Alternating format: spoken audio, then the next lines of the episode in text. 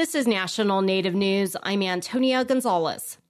The owner of the Grand Gateway Hotel in Rapid City, South Dakota, was arrested last week after a confrontation with demonstrators from the Native community. The Rapid City Journal reports Connie Uhre was arrested Friday on three counts of simple assault for allegedly spraying a cleaning product on demonstrators. The group, Indian Collective, has been leading picket line boycott events at the hotel three times a week for the last six weeks.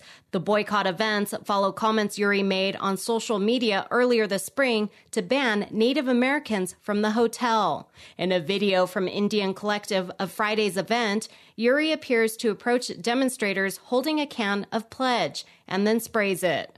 You just sprayed me in the face. Oh. Hey, Mom! You sprayed all of us in the face. She sprayed us Mom, she sprayed over in the face.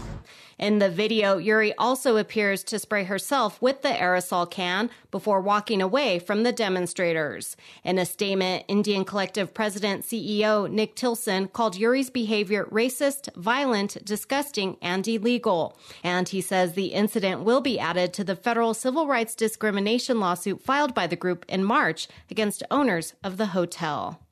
A federal court last week found that South Dakota failed to provide voter registration services required under federal law. Aaron Bolton reports tribes brought the lawsuit, saying it disenfranchised Native American voters. U S. District Court Judge Lawrence Pearsall found that South Dakota Secretary of State Steve Barnett's office failed to provide proper training to state agencies like D M Vs that are required to help residents register to vote under the National Voter Registration Act.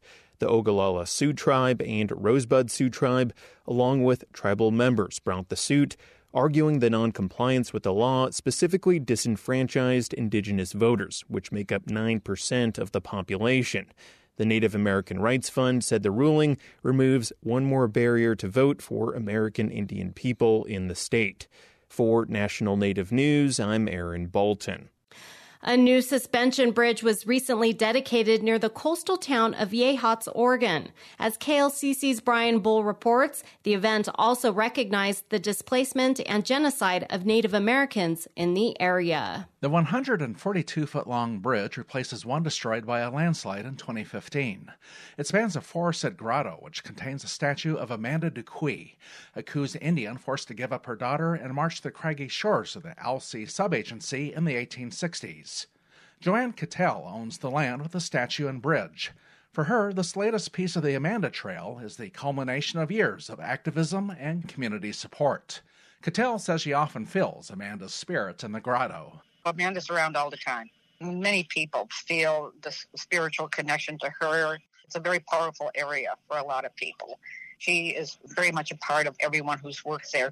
Even the construction crew from Redmond who built the bridge ended up feeling her presence. Cattell wants people to enjoy the bridge and scenery, but also to reflect on the death and sorrow Native Americans endured during colonization.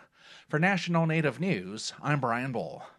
The Cowlitz Indian Tribe has announced David Barnett, the General Council Chairman, died unexpectedly over the weekend of an apparent heart attack at his home in Shoreline, Washington. The chairman served as leader of the tribe since he was elected in June twenty twenty-one. Following the tribe's succession plan, the vice chair will take over duties. Services are being planned. I'm Antonia Gonzalez.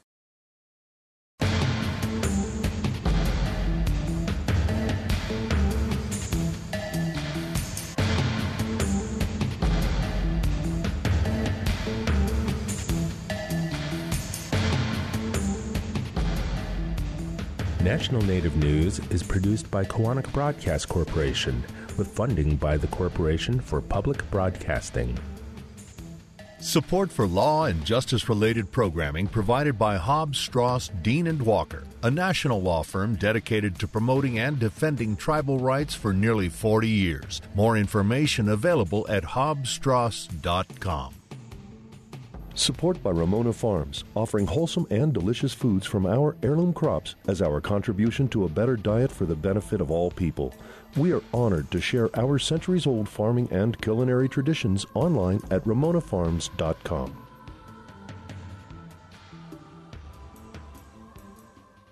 Native Voice One, the Native American Radio Network.